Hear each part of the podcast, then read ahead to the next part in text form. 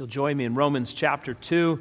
Romans chapter 2 this morning, we will be looking at verses 25 through 29 as we continue in our series through Paul's letter to the Romans. If you want to follow along in the blue ESV Bible, in the seat back in front of you, you can find that on page 940. Page 940.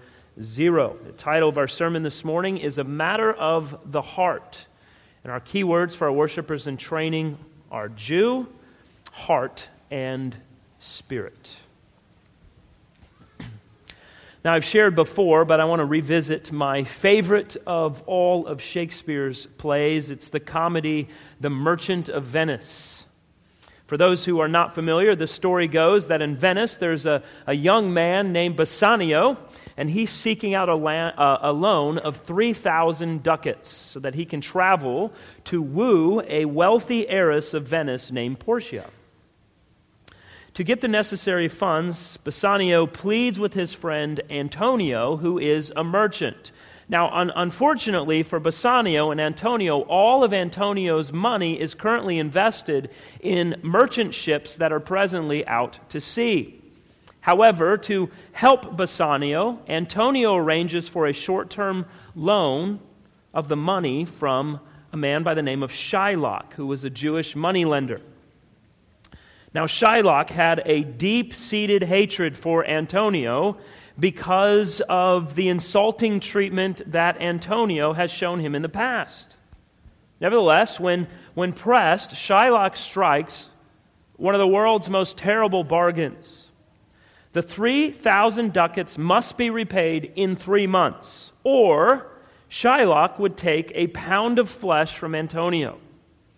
And so Antonio agrees to because he's confident the ships will return before the appointed date of repayment. Now, at this point in the play, Shakespeare introduces Portia. Now, before he died, Portia's father included in his will that any man who sought to marry his daughter Portia must choose among three coffers, one of which contained a portrait of Portia. If a man chose correctly, he could marry Portia. However, a wrong choice meant that he had to vow to never marry or court any woman ever again. The princes of Morocco and Aragon both failed the test and were turned away. Bassanio, on borrowed money, makes the trip to choose from among the coffers, and he chooses correctly and happily agrees to marry Portia that very night. Meanwhile, back on the ranch, Things aren't going well for the merchant Antonio. Two of his ships were wrecked in transit, and his creditors, including Shylock, are now asking for repayment.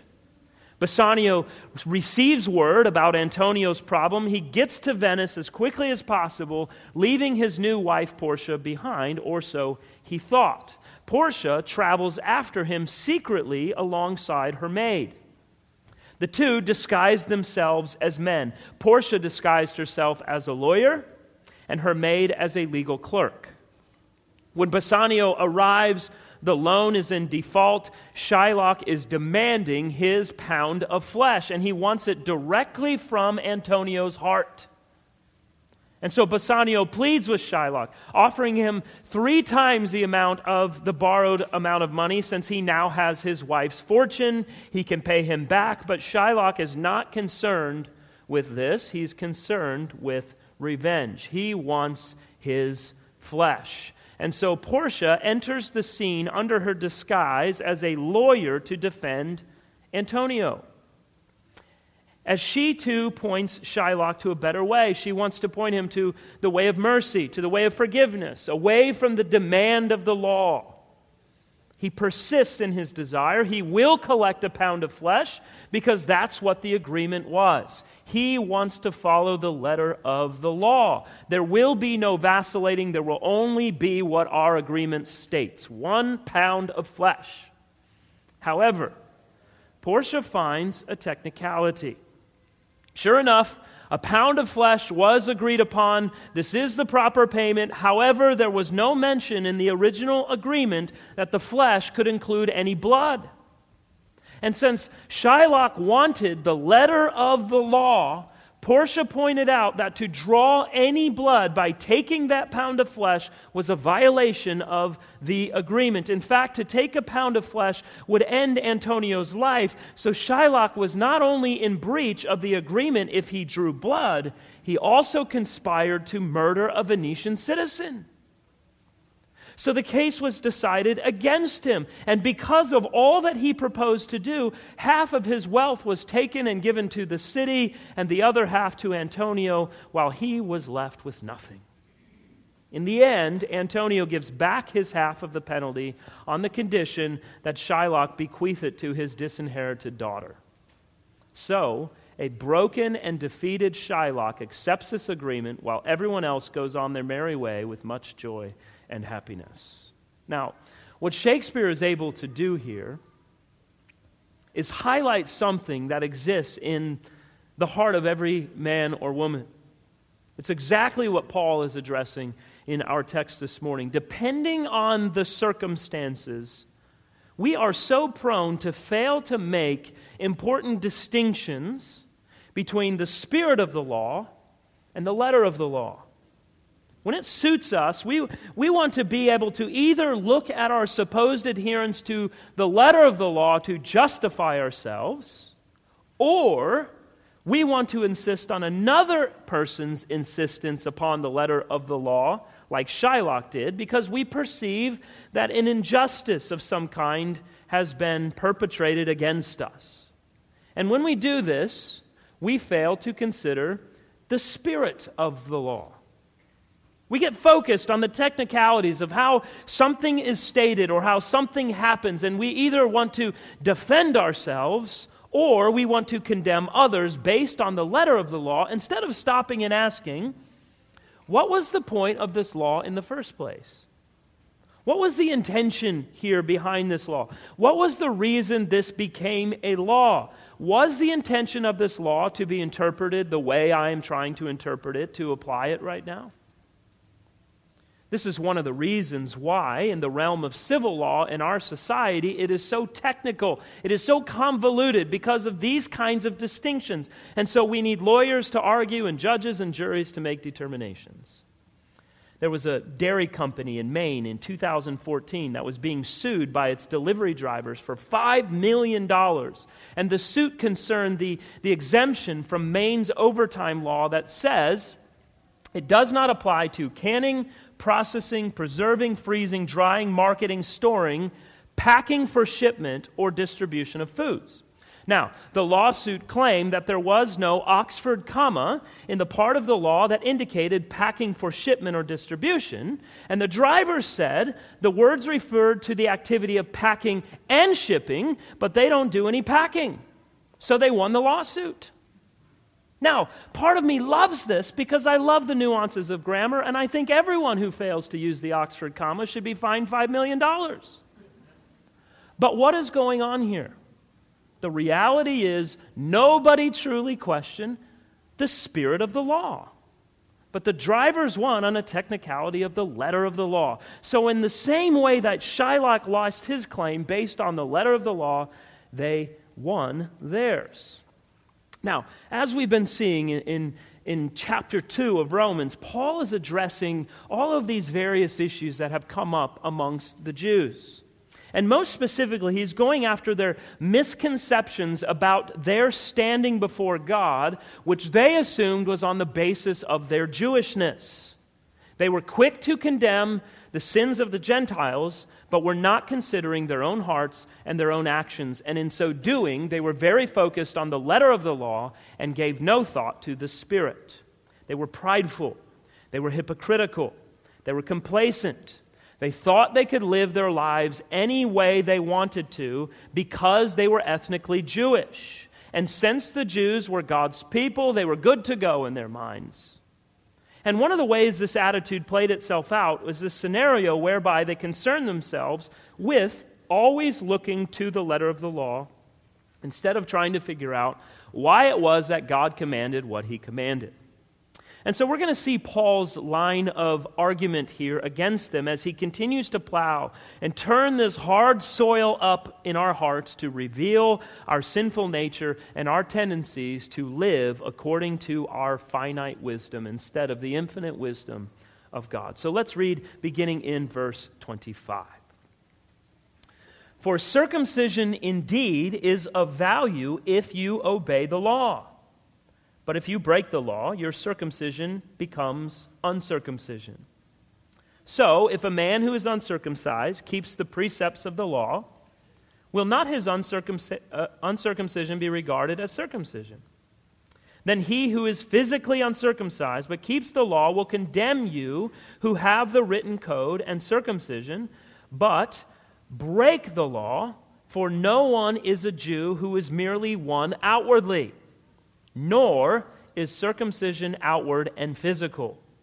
But a Jew is one inwardly, and circumcision is a matter of the heart, by the Spirit, not by the letter. His praise is not from man, but from God. So, Paul is now addressing what was probably the most significant aspect of Jewishness all throughout the Old Covenant and among certainly the first century Jews namely that of circumcision.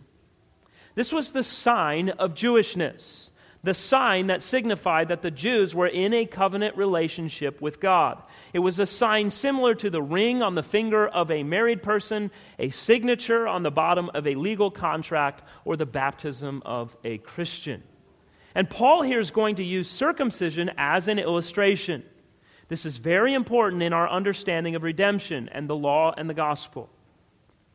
In the Old Covenant, there was a cutting rite involved. God commanded Abraham and all of the male Jews to have the foreskin of their flesh cut off.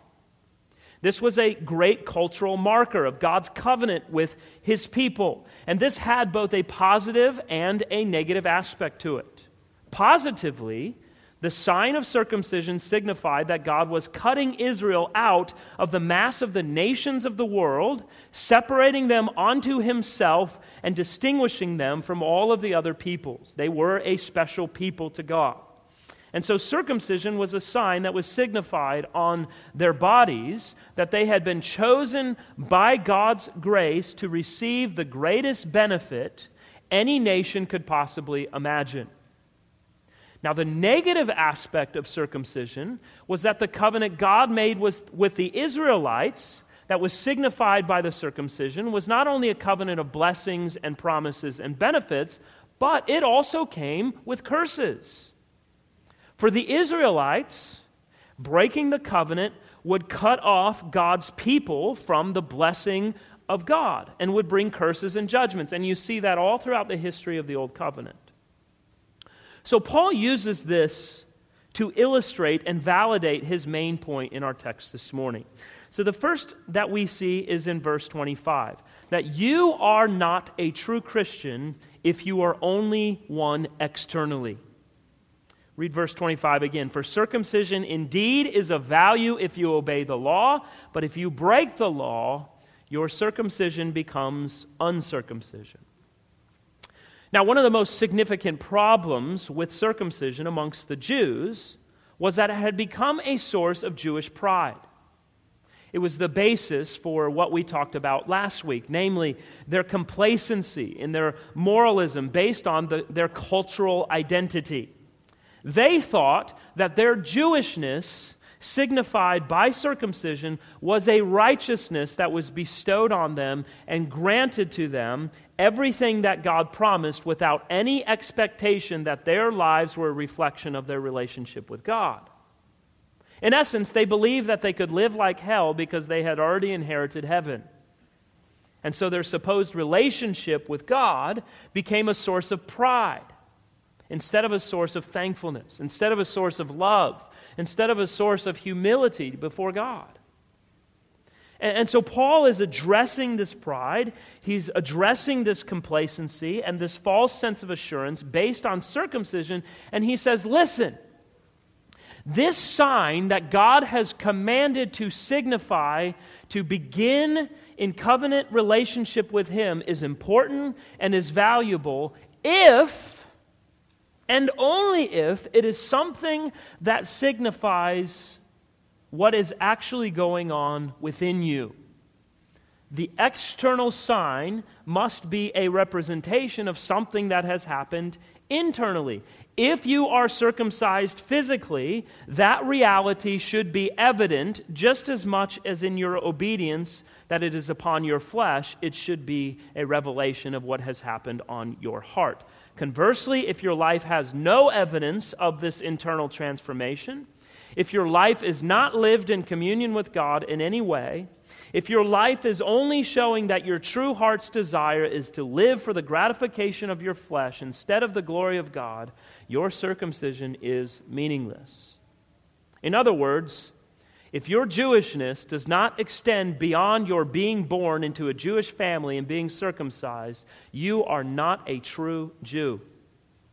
And for us, brothers and sisters, if our Christianity does not extend in any way beyond saying we are Christians, then we are not true Christians.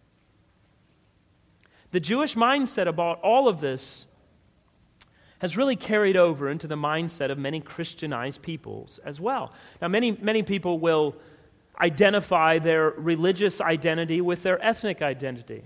For example, if you're in many African nations and, and, you ask someone, Are you a Christian? you will likely hear them say something like, Yes, I am from the South, or I am from the West, depending on what supposedly Christian part of the nation is.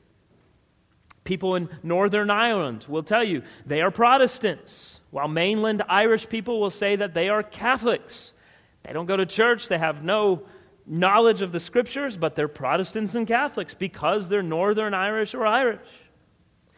Uh, people who are Greek or Russian will call themselves Eastern Orthodox. Again, they have nothing to do with the church, but that's their identity based on their, their ethnicity. So there's this false understanding of what makes a person a Christian. And so one's ethnic identity becomes their religious identity. And there's even this significant pride that's sort of embedded in that idea. In fact, if you pry a little bit and you get to a place where you might suggest to a person that maybe they're not a Christian, then there's something more than ethnic identification. They might think that you're insulting them. You're insulting their country. You're, you're insulting their culture. And listen, don't shoot me. I'm just calling balls and strikes up here. I'm applying God's word. This has been a particularly pernicious problem in the southern United States. For generations, it has been assumed that if you grow up in the South, if you're living in the Bible Belt, you're a Christian. Where do you live? Oh, Effingham County, Georgia sounds like a place where you're probably a Christian. But it doesn't work that way. When, when, Felicia and I were in Haiti in 2009, person after person after person I would talk to, I would say, Are you a Christian? And they said, Yes, I was born a Christian.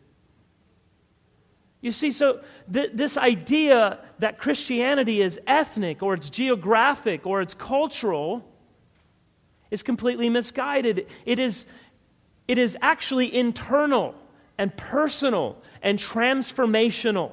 It is about our individual hearts, not about our geographic location, not about our ethnicity. But it's, it's also something we talked about last week. It's possible to put our faith in many other things, like our church membership. Being a member of the visible local church, even serving and leading and teaching in the local church, maybe this is our salvation. So think of what Paul is saying in those terms. Let's plug that into his what he says there in verse 25. For church membership indeed is of no value if you obey the law. Or is, is of value if you obey the law. But if you break the law, your church membership is worthless. And we can put anything we want in that placeholder. These things, good as they are, yes, you should be the member of a local church. But good as they are, they only count if there has been real transformation in your life, if your, if your heart has truly been affected. Real Christianity is not about having confidence in external things. A Christian is someone who is a Christian inside. Real Christianity. We look at what matters, not just because of an, indi- an indication on the external that you're a member of God's family, but an internal heart, a membership of God's people. And this is a supernatural work. It is not something that man can do by his own hands. The reality is that it is possible to trust in Christianity, but never trust in Christ. Again, we looked at this a little bit last week, but what Paul has been showing us in using the Jews as an example is something that we often refer to as dead orthodoxy. It is an intellectual grasp of the gospel and the truth of the scriptures without any internal transformation. Listen, I think it's possible that I probably own more books than all of you combined. But my books, and I love them, and if you have any that you've borrowed and haven't returned, I want them back. Even if I have them all memorized, that will not save me. Through the years, as a pastor, I've met many men who've placed a lot of faith in what they know and what they read and what they write about and talk about, but there is zero warmth to them when they talk about Christ. It's clear that Christ is an abstract idea to them instead of a sweet reality. Do you know the sweetness of Christ? Do you know the preciousness of Christ and what it means to be moved in your heart to joy and love for Christ because of what he has accomplished for us in his love? Listen, I am very happy to have a four hour discussion with someone about the differences and the nuances between infralapsarianism and supralapsarianism. But if in all of that, I do not have a sense whatsoever of the love and mercy and grace of God that moves me to greater worship and deeper faith and love for Christ. I'm missing something huge.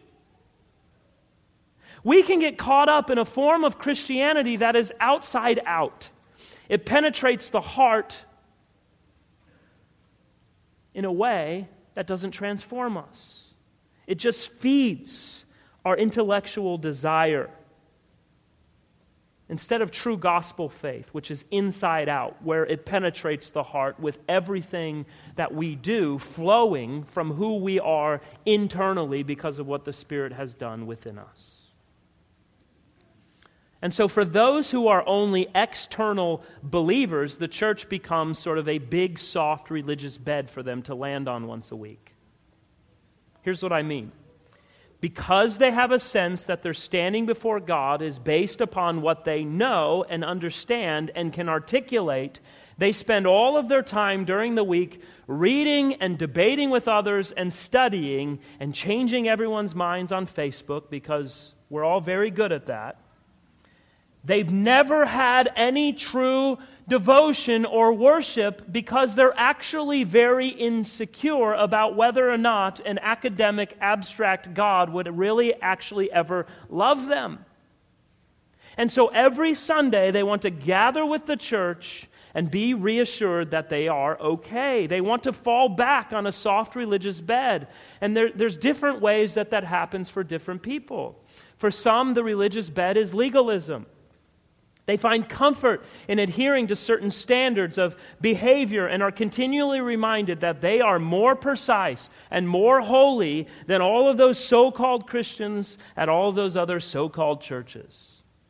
You have on a suit and tie? Amen. Women, you have your floor length skirts and aren't wearing pants? Amen. You have the right version of the Bible? Amen.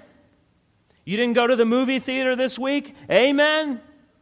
You didn't drink alcohol or smoke tobacco. Amen. You see, there are so many things we can turn into requirements for legal adherence. It's all kinds of things. We don't eat processed foods, and if you do, you don't care about the body God gave you.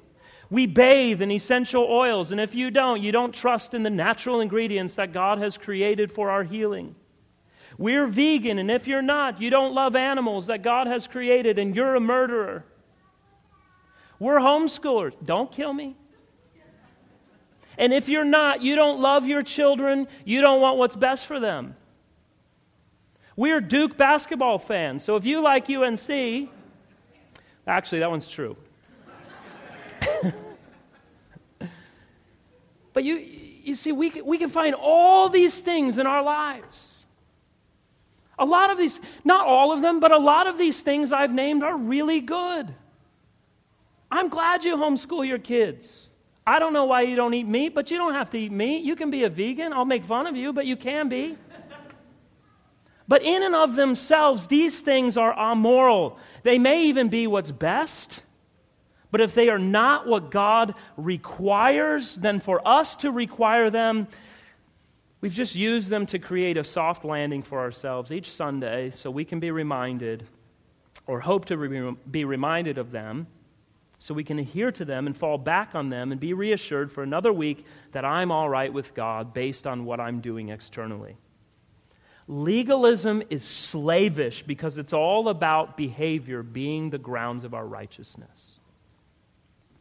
For others, that religious bed is what they say is the supernatural works of God. They're depending on things like miracles and speaking in tongues and dreams and visions, and it's all a reliance on feelings and words from the Lord or dramatic answers to prayer. They want their emotions to be stirred up because it is in a frenzied emotional experience that they are assured of their righteousness before God. For others, it's the religious bed that's all about ritual and tradition. They like all of the smells and the bells, so they're, in, in, they're entranced by the scent of incense and the pictures on the wall and the architecture of the building and the ornate beauty of the furniture and the grandeur of the mystery of the ceremony that's going on, largely without them ever hearing it or seeing aspects of it even played out before them. Following the liturgy and ceremony is their way of being assured of their right standing before God. Now, please, listen to me. I, I will say this again. I want to be very clear. Theological accuracy, studying the scriptures, moral conscientiousness, having emotional experiences before God, being deeply affected by the gospel truths and beautiful worship, having tradition, having ceremony, all of these things can be good things, and we should be thankful for all of these things. We should thank God for them. We should not assume that since they have a way of sometimes beginning to become things that turn out toward dead orthodoxy, that we should get rid of them altogether. Rather, we should remind ourselves continually that our righteousness is in Christ alone, and that is a gift from God that can only be found by grace through faith apart from works of the law. The importance of this principle cannot be overemphasized. Again, it should push us to self reflection. Along with a theoretical only approach to God's Word and a sense of moral superiority, a hallmark of dead orthodoxy is a lack of true communion with God. Do you commune with God? So, what we have to see in our next point this morning is that Paul shows us in verses 26 through 28. It is better to be an unbaptized believer than to be a baptized non believer. What matters most is not bearing the sign of the covenant, be it circumcision, baptism, church membership, and so on, but having the reality which the sign signifies. Look again at verse 26. He says, So if a man who is uncircumcised keeps the precepts of the law, will not his uncircumcision be regarded as circumcision? Then he who is physically uncircumcised but keeps the law will condemn you who have the written code and circumcision but break the law. For no one is a Jew who is merely one outwardly, nor is circumcision outward and physical. And so now Paul is drawing out a lesson for the Gentiles. He's saying if your failure to fulfill the law, Jews, means that your circumcision is of no value, then it follows that the crucial, most important thing is not something like circumcision, but rather a true grasp of what the law is really teaching about the heart and about faith and about obedience that comes from that faith. You are confusing the letter of the law by relying on circumcision with the spirit of the law, which is all about the heart. And if what really matters to God is your heart and not your flesh, then the uncircumcised Gentiles who grasp the real meaning and purpose of the law and have their hearts changed by the Holy Spirit and live out of obedience of faith, they will in reality be God's people while you are not. Do you have any idea what kind of blow that was to the Jews? Here's what Paul's saying, and here's, here's where some of our Christian brothers and sisters might turn me off. Paul is saying that God's people, God's true people, are not ethnic Jews, even though God's people includes ethnic Jews. God's true people are those who have faith in Christ, either through promises that were revealed or the promises that are fulfilled. And true Israel is not the people who are born Jewish in flesh, but all of God's people who are born of God in Jesus Christ. Let me be crystal clear so you know what I'm saying. I don't want to be accused of being subversive or vague here. God's people consist of every tongue, tribe, people, and nation, and not all of the ethnic Jews who lived prior to Christ's coming to be Christians, or that did not become Christians, will be included amongst God's people. God's people are those who have faith in Christ. And so the believing Jews of the Old Covenant are the people of God, just like you and I who are in Christ today. And so, what does that mean? It means all of us are one church. We are one people. We are brothers and sisters in Christ because in Christ there is neither Jew nor Gentile. The church doesn't replace the Jews. The Jews and the church are one body. We are one people. And Paul's going to get into this even more when we get down the road in Romans quite a ways. But I think it's important that we see this playing out here. You are not simply one of God's children because you are a Jew.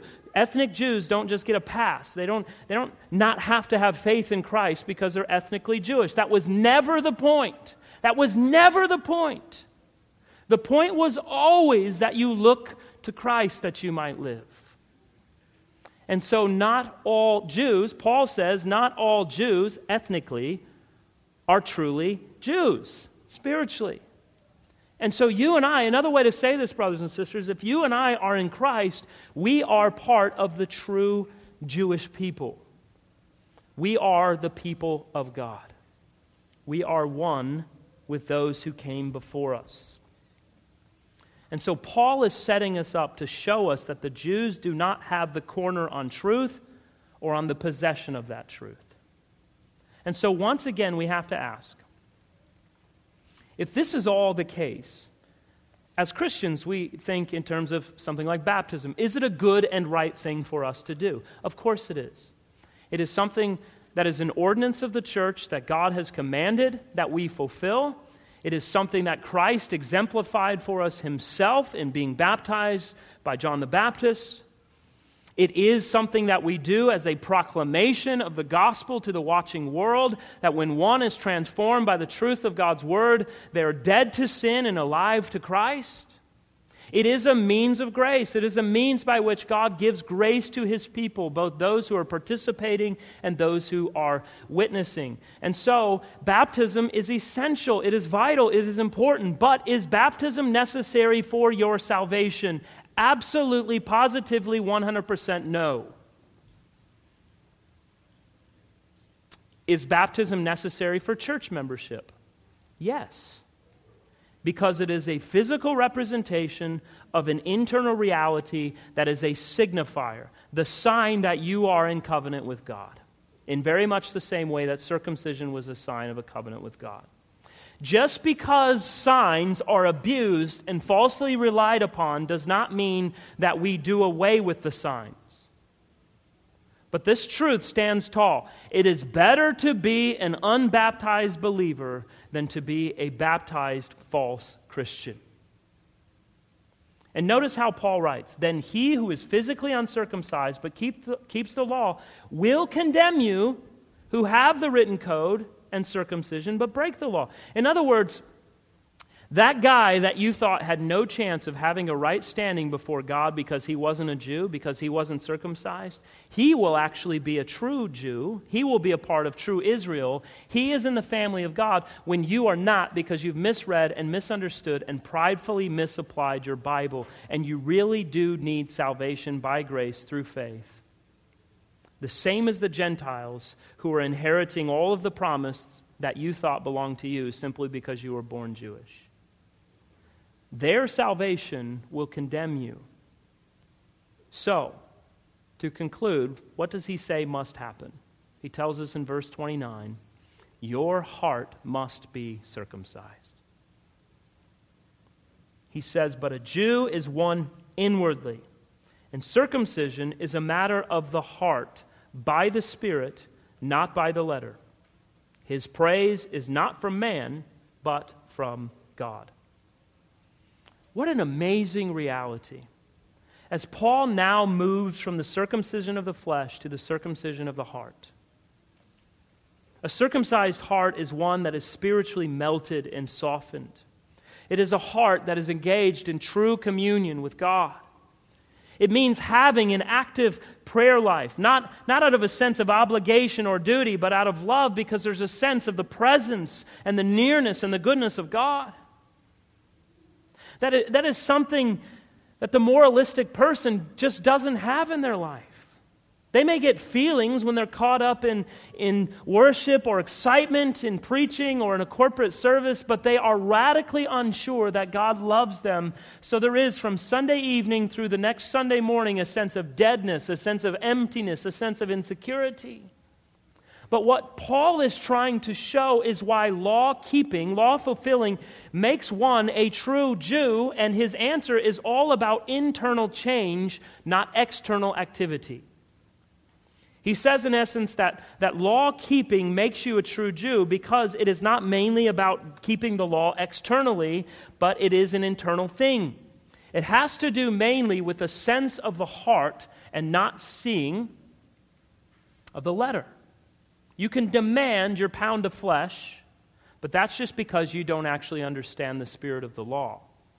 The spirit of the law is not that you can fulfill it perfectly. The spirit of the law is that your heart is circumcised, and because your heart is circumcised, you have a thankful, loving desire to please God by obeying His commandments because you know that they are best for you and they are what brings the most glory to God. And so the argument says, Gentile, that's all of us, I think. Maybe some of you are Jews, I don't know. But Gentile, you can be truly circumcised to God and belong to Him as a true Jew if you fulfill the law. And the response is, Really? How so? And Paul answers, Because being truly circumcised and being a true Jew is a matter of the heart, and it happens by the work of the Spirit. Now, that answer only makes sense if fulfilling the law means experiencing this heart change by the Spirit and then living in sync with that interchange. So the point is that a person is a true Jew, a true part of God's redeemed people if he fulfills the law, and that is if his heart is circumcised by the Spirit that he might love God.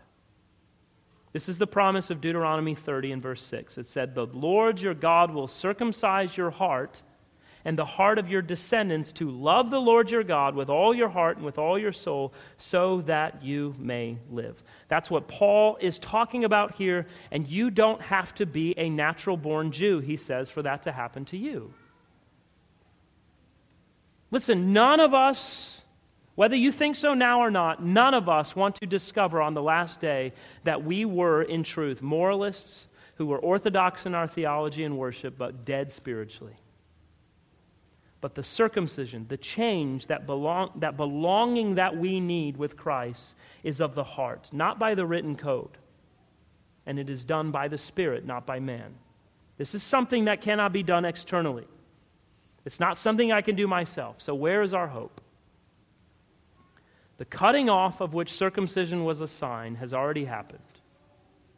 Talking about the cross to the Colossian Gentile church, believers who had not been physically circumcised previously. Paul says this to them. He says, In him, Jesus, you were also circumcised, not by the hands of men, but with the circumcision done by Christ. He tells them that they have, in fact, been circumcised in Christ on the cross. In his death, Jesus was cut off. He was forsaken by his Father. He was cut off from him. He was cut off from the land of the living. He was truly circumcised. He was bearing the curse of covenant breaking. He was suffering the curse of lawbreakers like you and like me, whether religious or unreligious. All of us deserve that curse. But in him, we were circumcised. And so when the Spirit works in someone, he gives them the Son's circumcision. And so neither our religious performance nor our lack of religious performance truly matters. Through the Spirit applying the work of the Son to us, the Father sees us as objects of praise and not of condemnation. We don't need to praise ourselves. We don't need to live for the praise of others. Our Father in heaven sees us as beautiful. The written code leaves us facing the covenant curse and never deserving of its blessings. We need another to take our cut offness. And only God can do that for us. It is the finished work of His Son and the internal work of His Spirit. And through that, He has done it. And so maybe you're here this morning and you're not a Christian or you're confused about whether or not you're a Christian, especially based on some of what I have said this morning. And so, what does it mean to trust in Christ? What does it mean to have faith in Christ? It means to recognize what Christ has accomplished, that He has lived a perfect life to fulfill the law that God required that you and I could not fulfill. Because God's standard was perfection, and you and I will both admit that we are not perfect, and that, according to God's law, is a problem. It is a problem that you are not perfect. But Christ is perfect. And Christ lived a perfect life to fulfill the law. But not only did he fulfill the law, he took upon himself the death that we deserve for being lawbreakers. He went to the cross and died in our place. He took upon himself the curse of the law to be cut off from the Father that we might be grafted into the family of faith.